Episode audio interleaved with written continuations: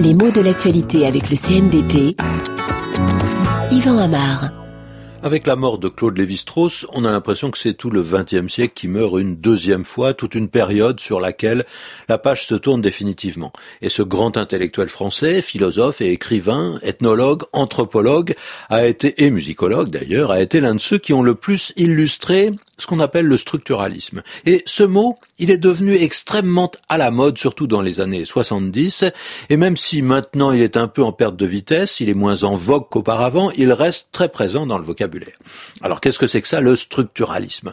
Mais Justement, ce n'est pas une science, malgré sa terminaison en isme, ce n'est pas une discipline, c'est une approche plutôt, une méthode qui peut s'utiliser dans plusieurs domaines différents.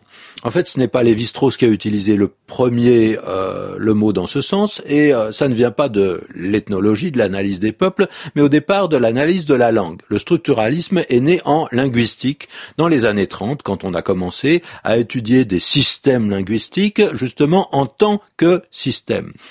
Il s'agissait de trouver les formes de l'expression d'une langue, d'analyser les rapports des éléments les uns avec les autres, de comprendre un fonctionnement, un fonctionnement qui peut-être identique lorsque les éléments changent. Alors, cela permet de comparer les objets entre eux, les langues entre elles, et parce que le structuralisme s'est beaucoup illustré en linguistique, mais aussi c'est une méthode qui nous guide pour voir ce qu'il y a de commun entre des systèmes très différents les uns des autres. C'est ainsi que Lévi-Strauss a écrit les structures élémentaires de la parenté.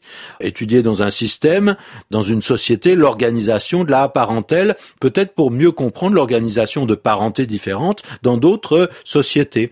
Essayer de comprendre s'il y a des éléments qu'on retrouve partout, qu'en soient les formes. Alors, on a parfois reproché au structuralisme d'être une approche froide qui s'intéressait aux formes en oubliant les contenus. C'est une opinion d'autant plus répandue que ce nom structuralisme ou l'adjectif structuraliste ont largement débordé le vocabulaire des sciences humaines parce qu'on utilise ça dans la langue courante de façon assez vague hein, et le terme est devenu comme un symbole des pratiques en sciences sociales au XXe siècle. Dans beaucoup de disciplines, par exemple en histoire, on s'est mis à étudier non seulement les événements et la vie des puissants, mais les mentalités, les façons de vivre, comment s'habillait-on euh, à telle époque, quelle est la signification de ces codes vestimentaires? Alors on a dit que c'était parfois une approche structuraliste, de façon un petit peu hâtive, mais en même temps, le structuralisme évoque quelque chose de rigoureux et qui essaye d'être scientifique.